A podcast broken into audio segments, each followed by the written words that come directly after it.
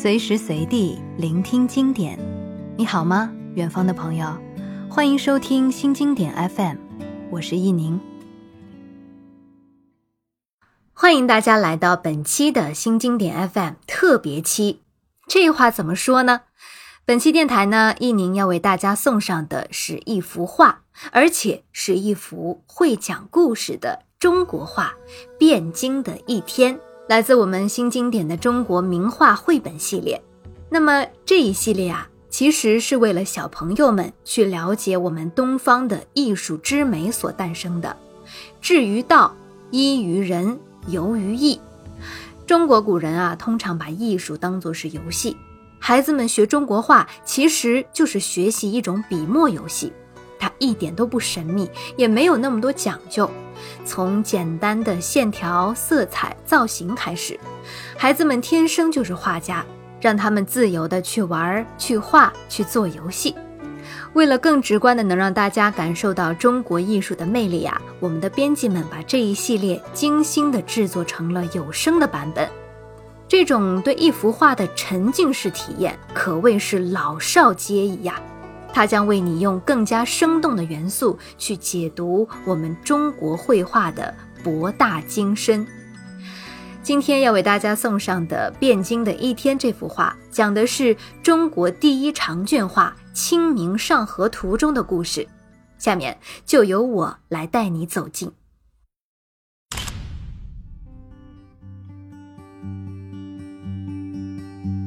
中国名画绘本《汴京的一天》，宋·张择端绘，曾姿荣编著。京城郊外的早晨，冷清而宁静。一支运货的骡队走过田野上的小路，树林掩映着低矮的茅屋。一名农人走到屋外，准备开始新一天的工作。天色更亮了一些，赶路的人、骑马的人、坐轿的人慢慢聚集到城外的码头附近。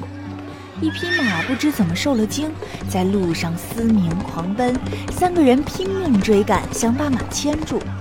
一个孩子吓坏了，跌跌撞撞地扑向大人怀里。人们听到喧闹声都扭头张望，仰头休息的耕牛也抬起了头。汴河旁的漕运码头上，小饭馆、茶水店、馒头铺一间挨着一间，店小二正在招呼客人。官府的都粮官没到场，私家粮商已指挥着搬运工把一袋袋粮食扛下漕船。远处警戒安全、预防火警的瞭望台上，不见站岗的士兵。不远处的另一个码头上也是一片忙碌。几名卸货的搬运工被肩上的负担压弯了腰，走得十分艰难。他们每搬运一件货包，能从工头手中拿到一根竹筹，收工时按照竹筹的数量得到相应的工钱。河边停靠着大大小小的船只，有的船已经卸完了货物，船帮高高的浮出水面。一艘客船经过旁边，客舱里一位妈妈和穿红衣的孩子正一起凭窗欣赏风光。那艘客船的桅杆高高立起，五名纤夫正走在前面卖力地拉船。近处的货船没有桅杆，要靠八个船夫使劲摇橹才能前行。岸边的小船上，一名女子刚洗完衣服，洗好的衣服已晾晒在船棚顶上。高大的虹桥上行人如织，桥下船只往来。一艘大客船已经行到虹桥底下，却忘了放下桅杆，眼看桅杆就要撞上虹桥了。桥上的行人发现了险情，大声呼救。船工们手忙脚乱地爬上船顶，想要放倒桅杆，但船有惯性，仍然滑向虹桥。一名船工竭力用撑杆顶住桥底，试图让船与桥保持距离。大船不能前行，就开始打横，船尾朝停在岸边的小船撞过去。小船上的人惊恐不已，一名船夫爬上船顶，一边摆手一边大声呼喊。大船里的客人被惊动了，一名红衣女子从窗口探出头来张望。桥上的人也在想办法全力救援，有人翻出桥栏抛下绳索，希望船上的人接住后能绑住客船，或是万一有人落水可以抓住绳索逃生。与此同时，桥上还上演着一出争路的闹剧。北岸两名武官骑着马走上了桥头，南岸一台文官的轿子也上了桥，两队人马在桥中心狭路相逢。武官的马童和文官的仆人正在争执，都张开双臂表示绝不退让。虹桥南边有座酒楼，名为十千角店，酒楼上有钱有闲的人一边喝酒吃肉，一边说笑观景。酒楼外，一个小伙计正端着两碗饭菜送往顾客家中，为生计而辛苦奔波。汴河在这里拐了个弯，缓缓向北流去。有的船继续沿河北上，有的船正下锚停靠，有的人挑着行李准备登船，有的人在船上休息用餐，等待下一段航程。河边的街上，行人车马川流不息，有正在修车轱辘的工匠，有提着货架找地方摆摊的小贩，有忙碌的堂倌，有等菜的食客，有女子正要上桥，有窘迫的苦力在树下歇脚，心中盘算着去哪儿能找到下一份工，有大户人家赶着两头牛拉着的大车准备出远门，一个孩子追出来非要跟着去，还有人围在挂着神客看命决议字样的摊子前请先生算命。大门上有门钉的院子是客属衙门，枪戟靠在外墙上，士兵们都在睡大觉，有一个甚至趴在了地上，懒懒地晒太阳。院子里只有一匹马，也卧在地上休息。故城河边的闹市中，一个头戴笠帽、手拿蒲扇的帅气公子哥，正由三个仆人陪着骑马赶路。前面开道的仆人挥着马鞭，边走边喊：“借过，借过，大家让一下！”近处的房檐下，两个人正站着聊天，孩子不耐烦了，拽着大人的衣服嚷嚷：“走啊走啊，别讲话了，我要进城。”桥头的货摊上摆着好多圆圆的带麻点的东西，是切开的西瓜，还是红枣大饼，或来自西域的烤馕呢？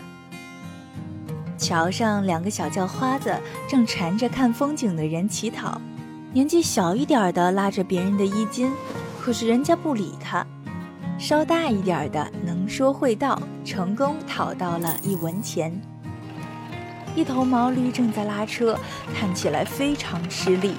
独轮车上装满了东西，上面盖着一块写满字的绢布，可能是哪位倒霉的官员被抄家，把屏风上写着书法的绢布扯下来当了扇布。过了护城河桥，就到了城门下。高大的城墙上下没有一名守备人员，更没有监门官，唯有一名白衣打更人。土城墙上杂草丛生，无人清理。一支骆驼商队正在穿过门洞，率先出来的是一个千婆人，他颧骨突出，眼窝深陷，鼻梁高挺，嘴唇厚实，正是胡人的样貌。他是从西域沿丝绸之路来到中原的吗？城门内的第一座建筑是税务所，税官正坐在交椅上统计数据，一名税吏指着一堆货物，告诉货主要缴多少税款。货主听到税款数额巨大，惊讶地张大了嘴巴。他们争执的声音引得城楼上的白衣打更人都探头来看热闹。税务所隔壁是酒坊，八只酒桶后面站着三名负责押运的保镖，他们光着膀子，肌肉凸起，中间那位正在拉弓试弦。穿过宏伟的城楼，进入繁华的闹市，城里道路平坦宽阔，行人熙熙攘攘，街上店铺一家挨着一家，买卖兴隆。路口有座气派的酒楼，楼上用木杆扎着酒楼特有的标志“彩楼欢门”，斜挑出来的酒旗上写着店名“孙杨店”。店里生意极好，连二楼都坐满了人。酒店后面的酒缸整整码了五层。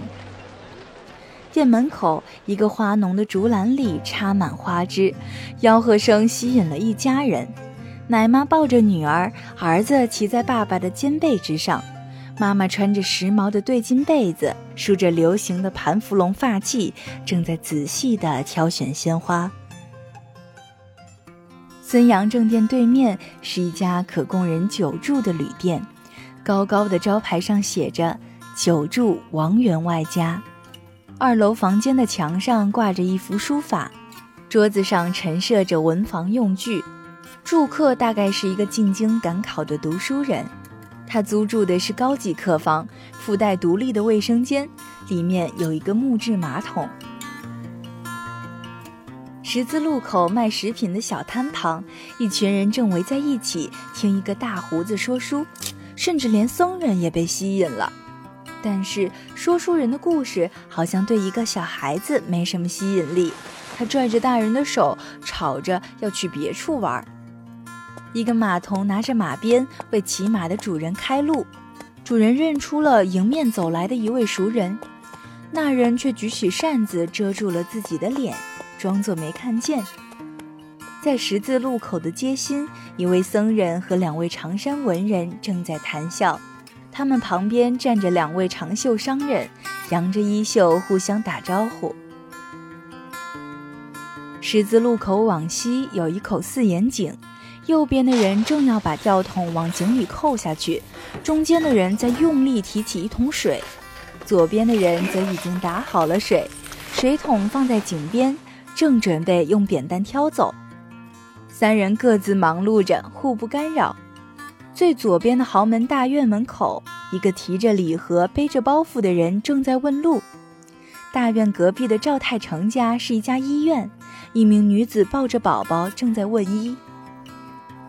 马路对面是一家解店，专门给读书人解惑算卦，预测前程。几个穿长衫的书生正在问命，很想知道自己的科举前途如何。繁华的街市，热闹的商铺，熙熙攘攘的行人，破烂的城墙，懈怠的守卫，一触即发的冲突。抬轿的，骑马的，叫卖的，乞讨的，运货的，拉纤的，聊天的，争吵的。这么大的一座汴京城，它的命运又将如何呢？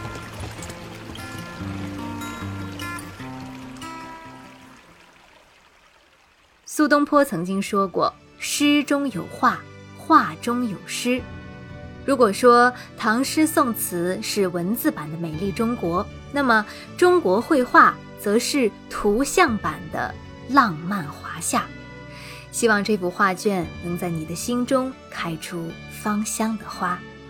我是一宁，非常感谢大家能够收听本期的 F M 特别版，我们下期电台再见吧。